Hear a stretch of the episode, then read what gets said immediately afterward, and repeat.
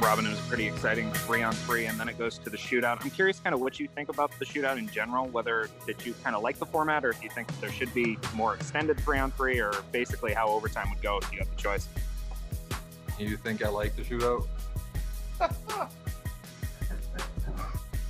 yeah, no, that's great. Robin, thanks for the time. Thank you. To get minutes in this program and you know to make a nice college career for you. This is that lunacy.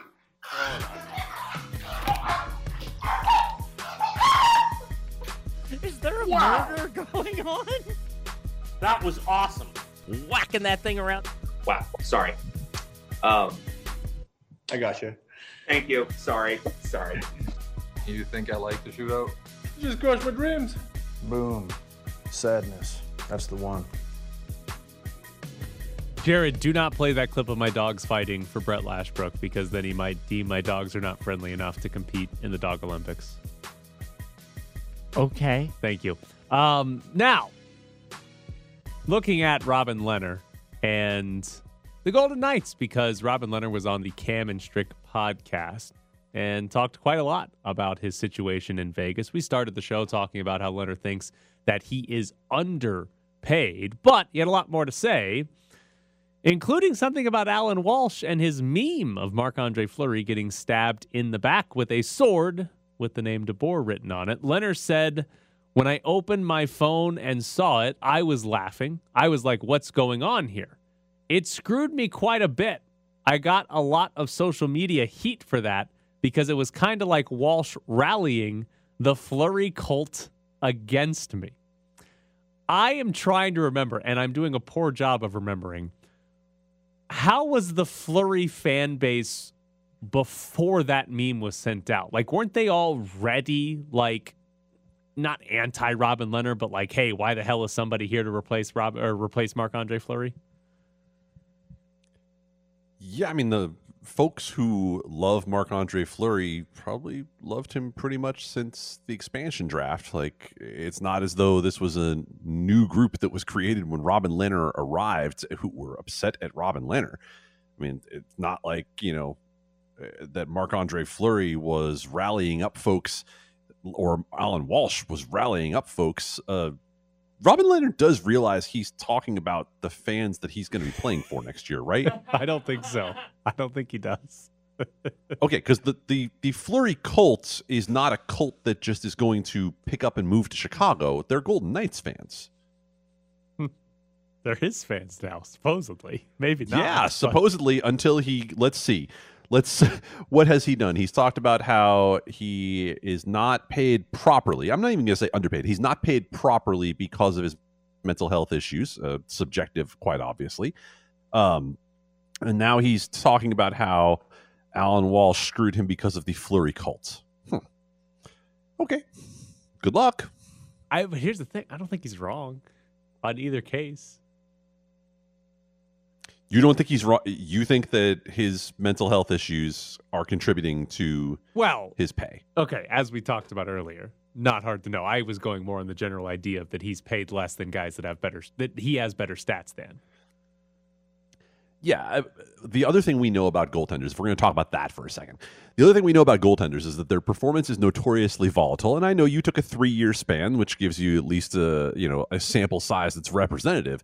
But at the same time, any contract that is paid to a goaltender at the level of, say, a Carey Price or even Marc Andre Fleury is making is clearly above market for the way they're valued now, right? It's kind of the way running backs are valued in the NFL. If you want to go sign a Zeke Elliott contract, if you're Jerry Jones, because you can't take the heat of the holdout, then you know more power to you. It's your franchise. Run it however you want.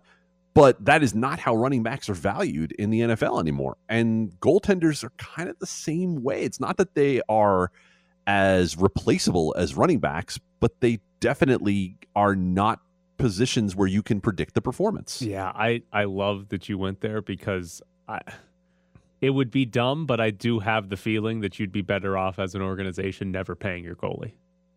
Like just never signing a long a big or a long contract for a goaltender. Just always going with some cheap option. Like anybody that makes less than three million dollars, that's who you go with as your goalie every single year because of how A, volatile it is, and B, how often the team in front of the goalie actually determines whether or not the goalie has good numbers throughout the course of the year.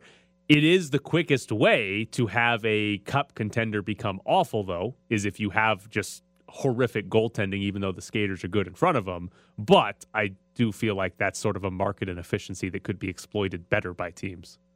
Well, as I was looking through goaltender contracts for next year, I saw 64 contracts, and Robin Lehner is clearly on the high end of those contracts. I mean, he is, as you mentioned, you mentioned where he, uh, 11th, and then you can look down and you see that the great bulk of salaries. In fact, starting from Elvis Merzlikins at 22nd in terms of goalie pay, make less than $4 million a year. You can go down to Yaroslav Halak's new contract in Vancouver, where he's making $3 million a year. Half the goaltenders in the NHL will make less than $3 million a year uh, next year, and some of them are pretty damn good. Yeah, it's just a matter of, you know, does your goalie fall apart and all of a sudden you don't have anything reliable when while it's not always the case, generally speaking, the higher paid ones you can say are a little bit more reliable. I mean, it, I think every, I mean, how confident are you that Robin Lehner's an above average goaltender this next year? I'm pretty confident he's going to be above average next year. Whereas if you were going with Laurent Brossoit, the guy they signed to be his backup, and said, hey, let's go cheap on goaltending and let this guy start, I'd be much less confident that he is going to be an above average goaltender next season. But it is somewhere that I would love to see a team go. I would love to see a team say, hey, we're paying both our goalies a combined $3 million forever. We're never paying more than that because that's not where we should spend our money with a salary cap. But see, that to me, the market inefficiency is Laurent Brossoit because paying Robin Lehner $5 million a year is your choice if you want to have a guy that you feel confident is going to give you above average goaltending year in and year out, which is what Robin Lehner has shown you. He is going to do that. Um, the inefficiency is then going and paying a backup. Yes. Because if you believe that Robin Lehner is who you are paying him to be, then you absolutely should be taking someone making the minimum from the minor leagues, Logan Thompson or anyone else, and having them as the backup. There's no guarantee that paying someone a couple million dollars a year or a million dollars, a couple million, whatever the case might be for uh, Laurent Brossoit, like then there's no guarantee that you're getting that level of performance for that money. And not that that's a huge amount of money. Let me see what the the actual number 2.3 million dollars for Laurent Brossoit. Um, that's 2.3 million dollars that you could be spending elsewhere on the roster. They could have kept Ryan Reaves on the team. I started to say it and then I knew you would, and then I just left it there for so you. they're actually a better team because they overpaid for the backup goalie. Because it forced them to trade Ryan yes, Reaves? Yes, it forced Ryan Reaves out of the organization because otherwise Ryan Reaves would be here and they'd be worse. I love it. Because they, they, we, they have shown that they are willing, they are always willing to make moves to get under the salary cap or make moves to create cap space. They're just not always going to make the right decision in how they spend that cap space, which is going to be the big question this season is did they do the right thing with how they spent it? One other detail from that Robin Lehner uh, interview on the Cam and Strick podcast, or this was actually something he tweeted in response to somebody uh, talking about what he said. But Robin Lehner said, I signed as the starting goalie for Vegas in the playoffs in the bubble. Now, there's a little bit of confusion there because technically he was traded for before the playoffs in the bubble, and he signed that five year deal after the playoffs in the bubble. But what I find interesting here is this goes back to the Allan Walsh meme, where when the Golden Knights acquired Robin Lehner, when they traded for Robin Lehner, what they said publicly was that they were solidifying that position. They never said that Robin Lehner was the starter. And based on that meme that Allan Walsh tweeted out, Marc Andre Fleury was under the impression that he was still the starting goaltender for the Golden Knights and that Robin Lehner was a very good uh, backup to have there. But Robin Lehner is now saying he was brought in to be the starter in the playoff in the bubble. So who the hell did the gold? What were the Golden Knights telling each of their goaltenders during that time period? Because it sounds like they were telling them two different things. I, I that's not how I read the quote. Um, and tell me if I'm wrong, but I'm thinking Robin Lehner is saying when he signed that contract, right? He had been the starting goaltender for Vegas in the bubble. So I signed as the starting goalie for Vegas in the playoffs in the bubble. You're reading that as I signed after I had been the starting goalie in Vegas or in the playoffs in the bubble. Okay. That's the way that I read it. That's Okay. the, and I think that that's a factual reading of that for you know from from Robin Lehner's perspective. I I think uh, Tyler, what it leads into though is this other piece that uh, that came out of the whole discussion of the idea of whether Marc Andre Fleury really was their guy or not Oh, within the fun one. organization. I like right? that one a lot. I haven't just so Justin Emerson talked to Pete DeBoer. I haven't read the actual story yet. He said it was supposed to be out this morning, but I haven't seen it yet. But he did tweet out the quote yesterday where Pete DeBoer said, If you look at how we played him this year, I don't know how you can say he wasn't our guy in reference to Marc Andre Fleury. Now, that was a direct response to a story in The Athletic where Marc Andre Fleury said he wasn't Pete DeBoer's guy. He wasn't their guy within the Golden Knights anymore. And Pete DeBoer is basically saying, no, that's not true. We played him a lot, so he was our guy. I think it's a little facetious from Pete DeBoer because they had to play him in the regular season that much because uh, your goalie, Robin Lehner, was not there for like a month with a concussion. And then Robin Lehner, or excuse me, Marc-Andre Fleury was so good that you had to start him in the playoffs, basically. So I, I think it's a little bit of misleading from Pete DeBoer, but I, I love this so much. The semantics of who was our guy and what exactly we told each and, and how everybody actually thought the organization viewed them as phenomenal. Yeah, I mean, uh, I, I remember Robin Lehner starting some important games in the playoffs. So, you know, I don't know who our guy was, but the part of that quote actually, Tyler, that caught my attention was this one from Pete DeBoer. I came in here with a team that had been beaten out in the first round and was spinning their tires at around 500 and gave everybody a clean slate to compete for opportunity. I think as a coach, that's all you can do. Really? You, th- uh, first of all, we know who beat them out in the first round. So thanks, Pete, for reminding us of that. Um, was spinning their tires at around 500. Uh, it was a 560 winning percentage at that very moment when Pete DeBoer was hired after Gerard Gallant had gone on a four game losing streak. So they had much closer to a 600 winning percentage. Uh, that is some uh, revisionist history from Pete DeBoer, don't you think? No, I that is beautiful. Because okay, when Gerard Gallant got fired, the Golden Knights had 24 wins, 11 regulation losses, 6 overtime losses. That is technically more losses than wins, but the NHL does their standings dumb. That is more losses than wins, but it is probably the only time in Golden Knights history that over a 49 game span they have had more losses than wins it is the perfect technically correct setup by Pete DeBoer where he can basically say, I saved this franchise because look, they lost in the first round. They blew a 3 1 lead in the playoffs in the first round. And then they had more losses than wins. And I came in and saved them and have taken them to back to back Western Conference finals. That is exactly what I would do if I was Pete DeBoer. Right. I mean, there's a reason you're in charge of nothing, right? I mean, that, that's it's it's very important for the balance of the world that you're not in charge of anything.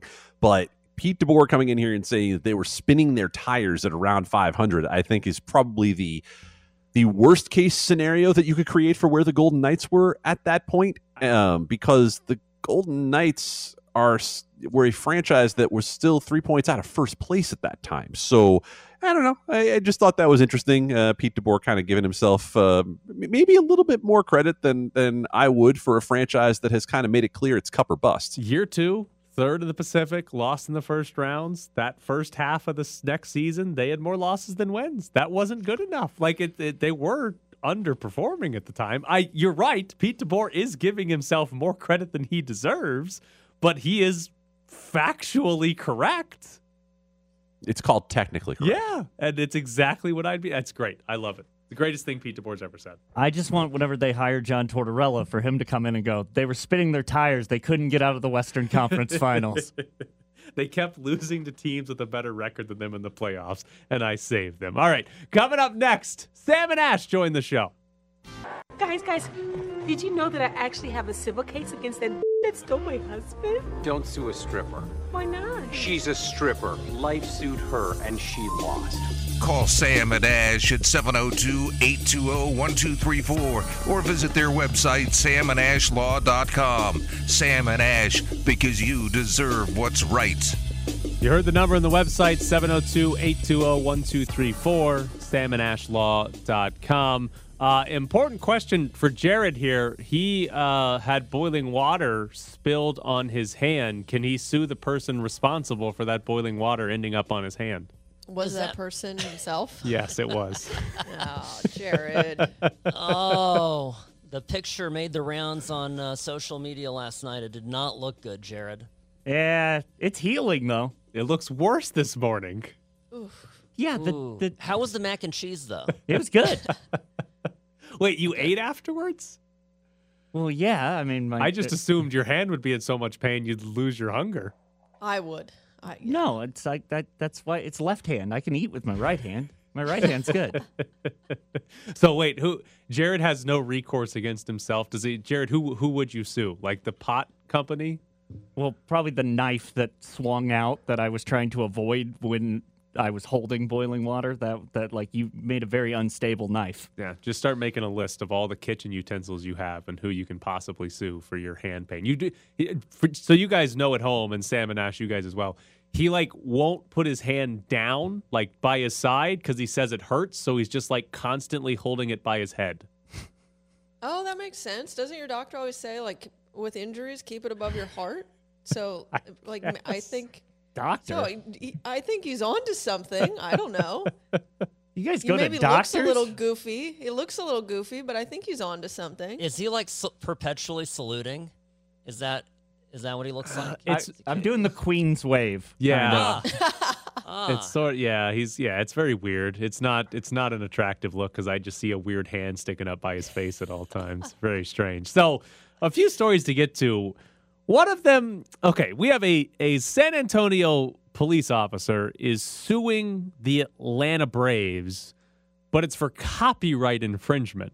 Because the police officer says back when he was in school in 2002, he submitted an art project. And that art project is basically the same logo as what the Braves began using as an alternate logo in 2007. It is their A logo with the tomahawk making like the cross section of the A.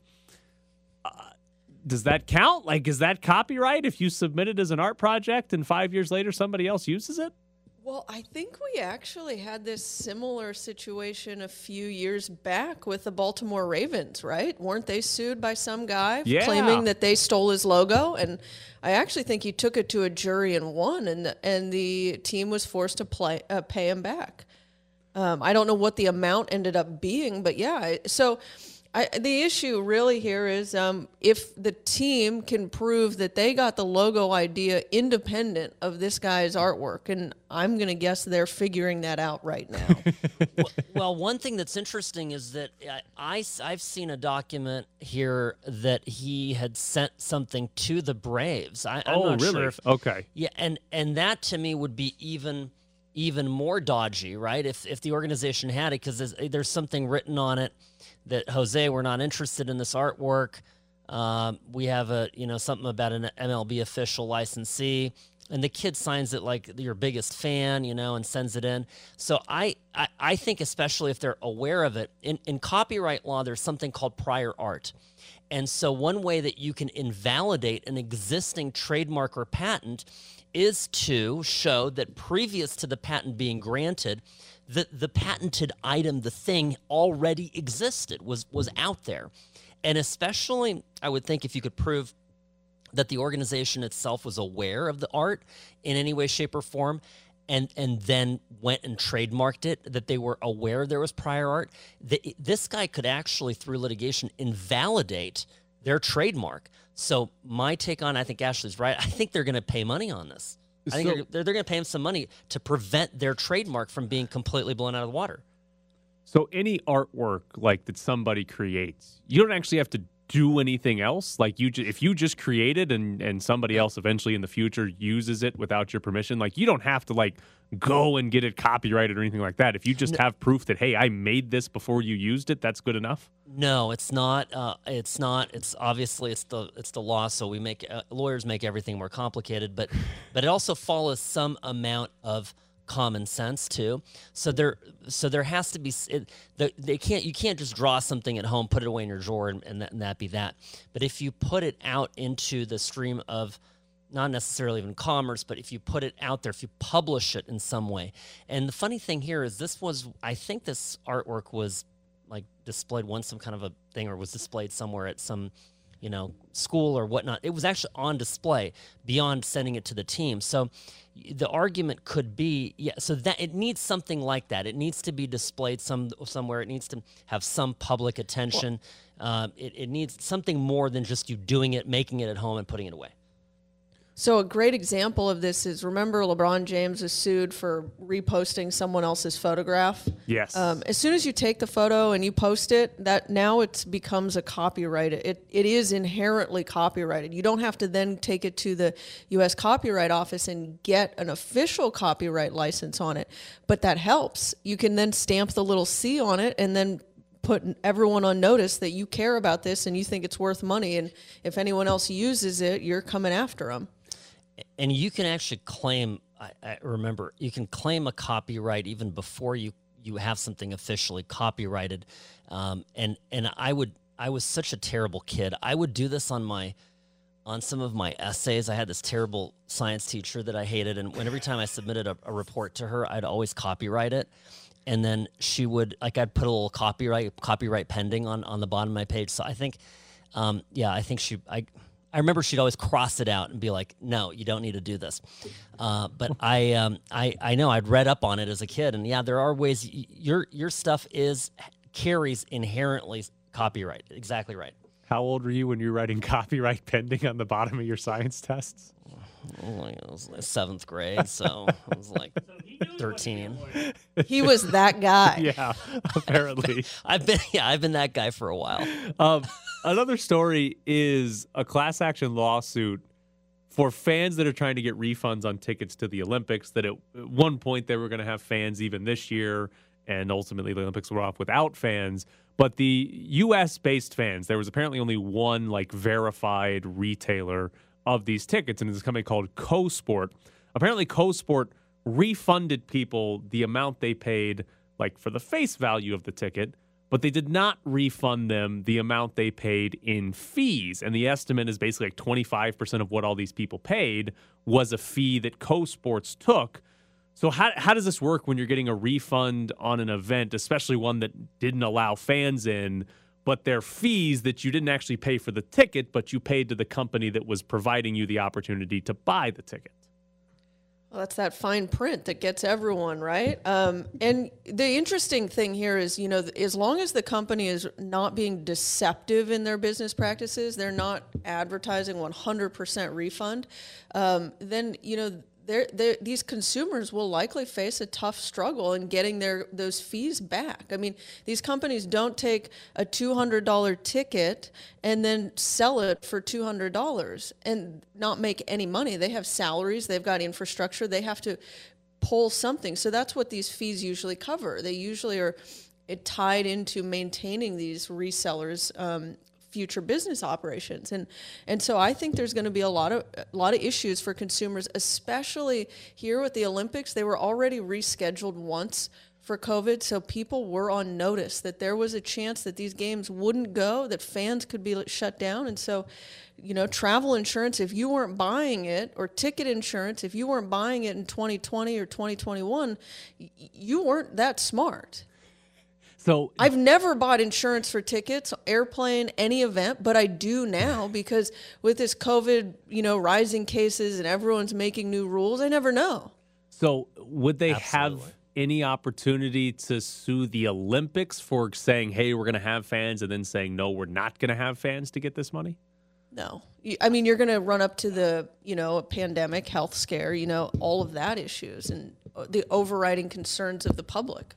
Uh, then the last one I wanted to get to you guys with is in California, there are some minor league baseball players that are suing for unpaid wages. And basically, their argument is that they are making below minimum wage because some of them make below $10,000 for their season of baseball. How, how does this work with, we've talked about before with Major League Baseball and their antitrust status, but how does this work where they have antitrust status that allows them to pay players what works out to be less than the minimum wage?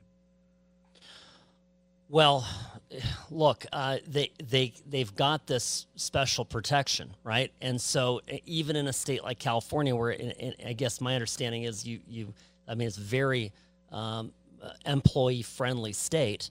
Um, you have um, you you can you can you can pay this. This has been an existing thing. Now the the the thing everybody's taking this pay because they hope to get into the majors. That's what the you know the deal is, and it's part you know it's it's theoretically it's part-time work. Um, and so you know I, but I, I think you know it, it, it's it's actually atrocious. And I, I knew a guy that was in the you know that was in this in in this um, w- w- was on was in the minor leagues and, and was was playing. Yeah it's playing for for no money. But I I think um, it'll be interesting to see us if if these lawsuits proceed and if there is a you know, if there is an outcome here that, that, that gets them some more money because it's it's really pathetic. Yeah, they don't they don't make very much money. I think they've been going along with it for years because there's there's a chance you get to the majors and you make good money. On the outside of like just the the legal part of this, there have been lots of stories in minor league baseball this year where you've got you know guys that are sleeping in their cars, guys that are losing money when they're at home because they've got to pay rent and their rent is more than their actual paycheck for two weeks at a time. Like outside of the law part wouldn't it be smart for Major League Baseball just for the PR side of this to just like make it a little bit better on their minor league players, make their lives a little bit better? Well, yeah, I think minor league baseball they did that. Um, th- this past year, they made a lot of um, changes. They restructured the whole system, and and part of that, unfortunately, required them to eliminate some affiliate teams. Which, of course, you can't always make everyone happy. But from a PR angle, they did this in this past year. They restructured. They lost some affiliate teams in order to increase pay, to increase facilities and training and meals and, and amenities that are provided to these players because they recognize they're they're supposed to be training the next the future pros. And and you can't treat them like they're they're second class citizens and then just elevate them at a later point. Um, so i think they're going to do it. I don't think there's a, a clear clean cut way to do that while also all these owners maintaining their their fat wallets. Well it's samandashlaw.com 702-820-1234 is the phone number. Guys we appreciate it as always Thanks. Oh, thank you Thanks guys. for having us. Say hi to Ed for us, please. Yes, we will. They probably haven't talked to Ed in like three weeks, have they? No, they probably they, they, they think probably the he's dead. Uh, All right. No. He's alive. Jared, feel better. Hope He's your hand alive. heals up Yes. quick. Thank you. He's I appreciate it. All right, coming up next, it's Candy's Chonies. Call Sam and Ash at 702 820 1234 or visit their website, samandashlaw.com. Sam and Ash, because you deserve what's right. Candies, chonies. Wait, Candies, chonies. you don't call your bread buns. What do you call them? Candies, chonies. Bread? Candies, chonies. Well, bread is a substance. What do you call the units of bread you use? Breads?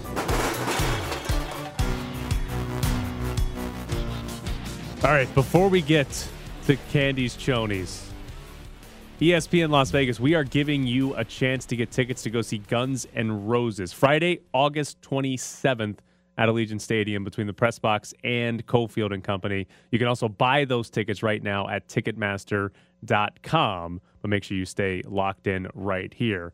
All right, Candy, what do you got for us in your chonies, on your chonies today? Hold on a second. On my chonies. Around in the general vicinity of your chonies? Well, I I feel like you should be asking Alex Mack that question. That's a good like what's what's what's around your chonies? It's it's all about the butt sweat. I've got the beach Um, towel ready. Oh, you sounded far too eager in saying that. Are you okay? No, not at all. What would, what would make you think I'm okay? Well, not much. Um, but I, I'm okay. I, I'm going to move on now, and I'm going to go into my own chonies because I'm slightly concerned about whatever is happening with you. But okay, all right. Your first number is a fairly straightforward number.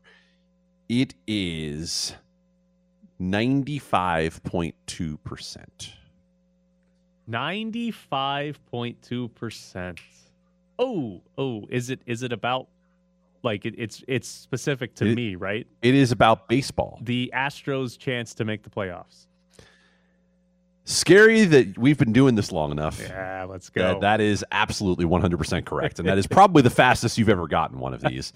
Uh, 67 and 46. They are two games in front of the Oakland Athletics. How confident are you that the Astros can hold off this weird mishmash A's team? Very confident. Uh, my only concern is that the Astros, for some reason, cannot beat teams that are under 500. Their record against teams that are over 500 is something like 46 and 29. Their record against teams that are under 500, they're like four games above 500. They're like 20. They're like 30 and 26 now, or something like that. And their they, their schedule's extremely easy the rest of the year. They play a lot of bad teams. So that's my only concern, which sounds like the dumbest concern I've ever had in my life, is that they can't beat bad teams, but they'll beat the good ones. Actually, I'm just going to kind of push ahead here because um, you just by talking about that, you just took away my second number. Oh, I'm sorry. uh, I'm which sorry. is no, which is 0.483, which is the winning percentage of the remaining Astros opponents, which is the third easiest schedule in Major League Baseball over the rest of the season. Only the Reds, who play in the horrendous NL Central, and the Philadelphia Phillies, who play in the close to as horrendous NL East, have easier schedules down the stretch um, than the Astros do. So, um, do you believe that there is a problem with them beating bad teams, or is this just some random thing? No, I think it's ultimately going to be a random thing. Like they've gotten swept by the Tigers and the Rockies this year and the Orioles. They lost three out of four to the Twins. Like those things shouldn't happen. And I assume they won't happen, but who knows? They play the Royals. They haven't played the Royals yet. They have two series against the Royals, and I'm fully expecting them to get swept in one of them. But no, I it should just be a random thing. Like they should be fine. And especially now, their bullpen is awesome. Their bullpen has been phenomenal in the month of August, and that was like the one problem with the team for the first 3 or 4 months of the season was their bullpen would just implode about twice a week. Now it's phenomenal. Like I have very little worry. The only concern I have is that the Oakland A's never seem to actually go away. Like that's the only problem is that somehow they're always there. But I think it's seven of their last 10 games are against the A's. So hopefully the Astros have actually put it away and it's not really, those games don't matter as much. But at the end of the day, they'll have a chance to beat the A's at the end of the season to win the AL West anyway. Okay.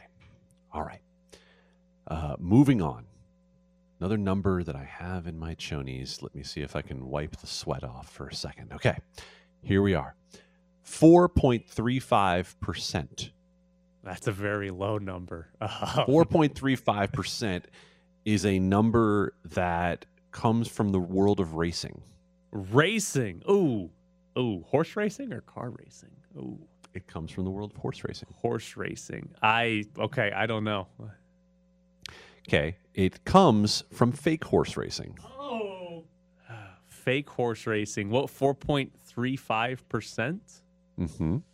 I, okay, I need, I need another clue here. Okay. All right. Uh, the horse to whom it refers is from the Buffy Mac stable. Oh boy! All right, I don't. Is that that's going to be like the win percentage of a horse? I don't know the name of. It actually is the win percentage of a horse, but here's the best part about this: the horse's name is Perky Chicken. Perky Chicken. So don't you feel like Perky Chicken, the horse, is the perfect crossover to start up the digital chicken races? Uh, yeah. Somehow he needs to be like in the honorary first chicken race. Don't you think that would be the best way to do this? Oh, oh, hold on. I'm just clicking on the horse now. You can view him in 3D. Oh yes, they walk. It's very cool. It's very cool. Oh my god, what what is this? They're they're walking through some sort of cat like elevated neon catwalk in the desert. Yeah, that's what the racetrack looks like. Really? Yeah. No, it's great. It's phenomenal. Uh, Perky Is 4.35% a good win rate for a fake horse? Uh, no, I just pulled up Perky Chicken. He has lost money in racing. Um, he looks he's a horse, eh, decent average odds of thirteen point six. Not really, can't really do much. Not really going to be profitable, but it's not terrible. He finishes third a lot, is what I'm looking at here. His most common position to finish in a race is third, which is you know better than four through eight, but still not good.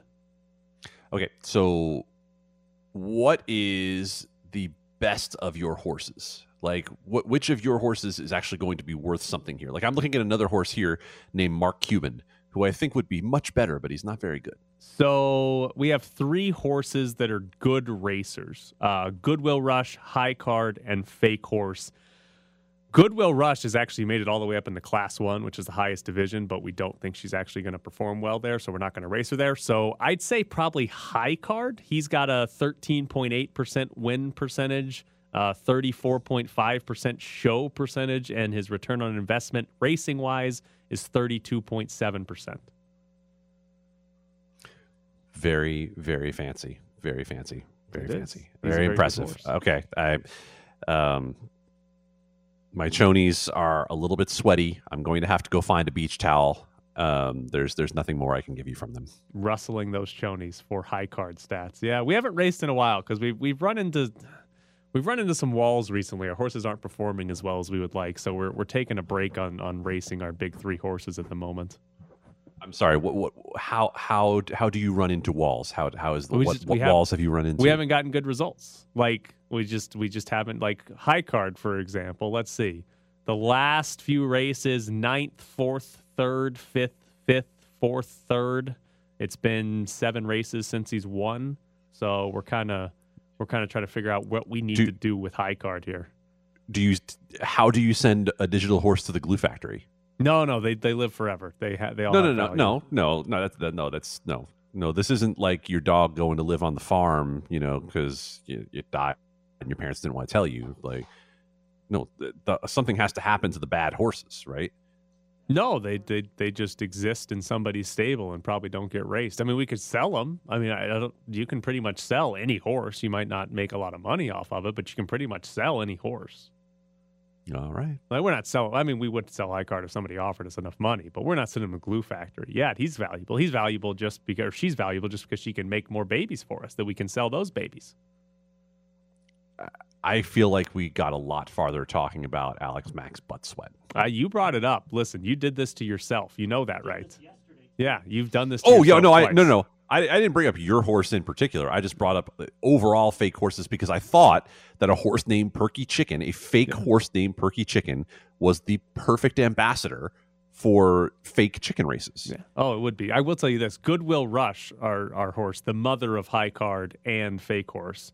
Uh, her return on investment is 130 percent, and her win rate is 16.7. Her show rate is 46.3 percent. Her last five races, all, uh, last six races, first, second, first, second, first, second, superstar. Have you considered running some sort of press box contest for someone to own a horse with you? Why would I do that? Why wouldn't you do that? I don't want other people to have my money on this. I'm already not making enough money on my own fake horses. Well, that's because you're poor negotiating with your own group of people. I did. I did a very poor job. I've got a much bigger percentage of the chickens than I do the horses. Okay, good. I'm I'm Uh, glad because it sounds like you and it sounds like you and Robin Leonard might have shared an agent here. Yes, I learned from my mistakes and I got a much bigger share of the chickens. But yeah, the horses. I no, I don't. I don't I'm not giving away any of my horses to listeners. You guys can buy them from us. I'm not saying you're giving them away. I'm saying you're getting in on a new horse that you're going to own it together. No, I don't want to do that either. I'm going to just buy it myself if I'm buying a new horse.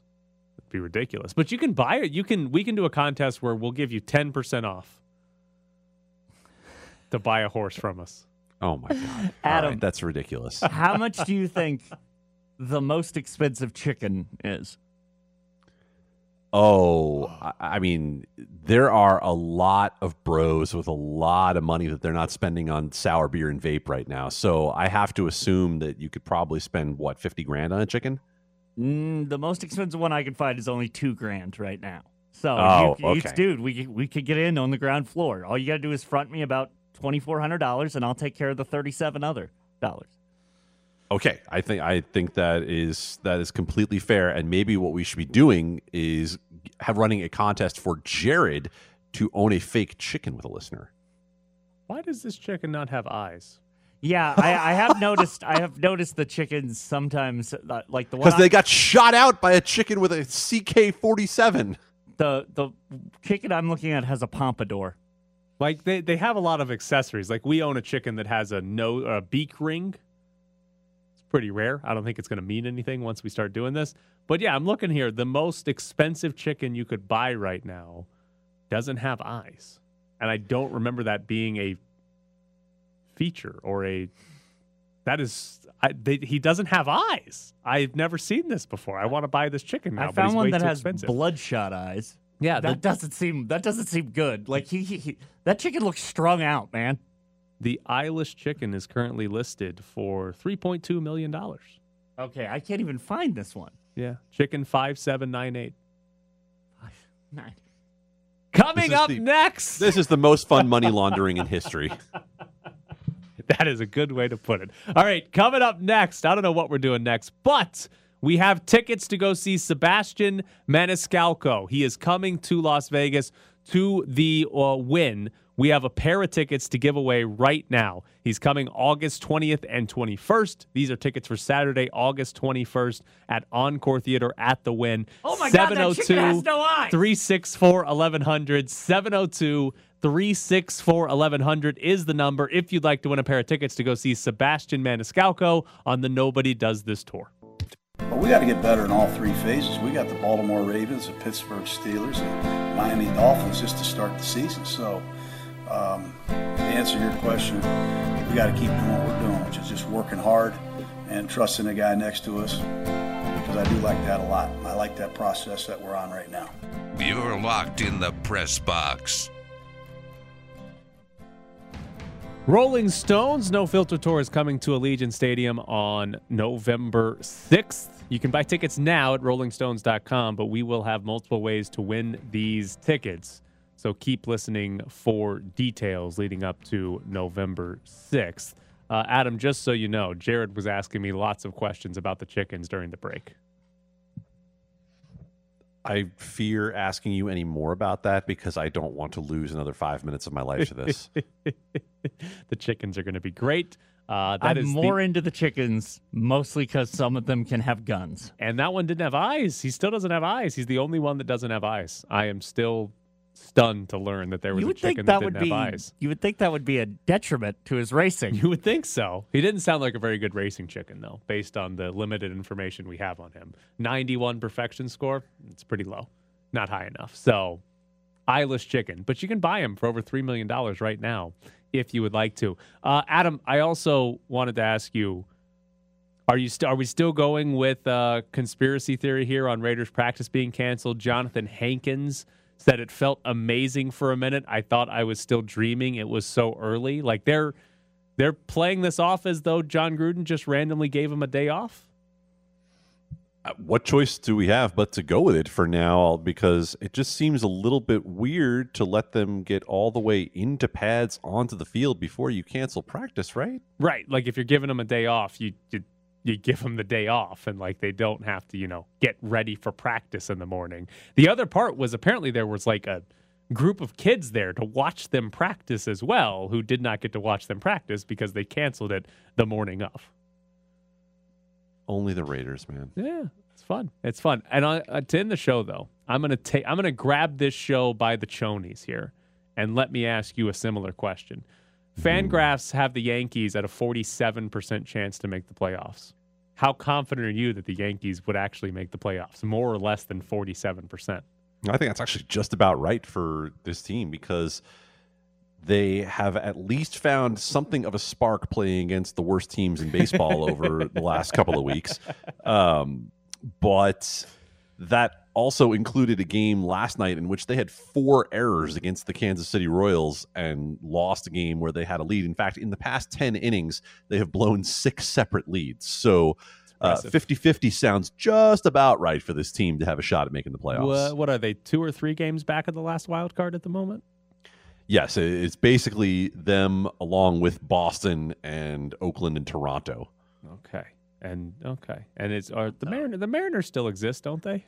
The Yankees took three or four from the Mariners and kind of put them a little bit more That's right, uh, that's right. down in the uh, down in the dumps. They lost like they they beat the Astros, had a big comeback win, and then the next day traded away their closer to the Astros, and I think they lost seven of their next eight after that, which was spectacular. It really did feel like a fantasy league trade where like some guy's in third place and realizes he can't win first, and so he trades his closer to the first place team. Like, yeah, it's fine. I'm not going to win this year. And when they're like, wait a second, you're still in third. You're still going to make money. He's like, yeah, you know, second place, first loser. Yeah, and it was great because the Mariners the Mariners had just beaten the A's in a series. They had won like four in a row against the two teams they were chasing. Phenomenal. and the best work. part about the, the Mariners doing that, by the way, is that Kendall Graveman is, of course, a former A's prospect. So Yes. really, it comes all the way around in the division. yes, and their number one prospect Jarred Kelenic can't hit. That guy's not been good at all. Oh, what a disaster he is. Oh well, I hope they finish above the Yankees. It'll be fun. Actually, I kind of want Yankees Astros in the playoffs. That'll be a lot of fun.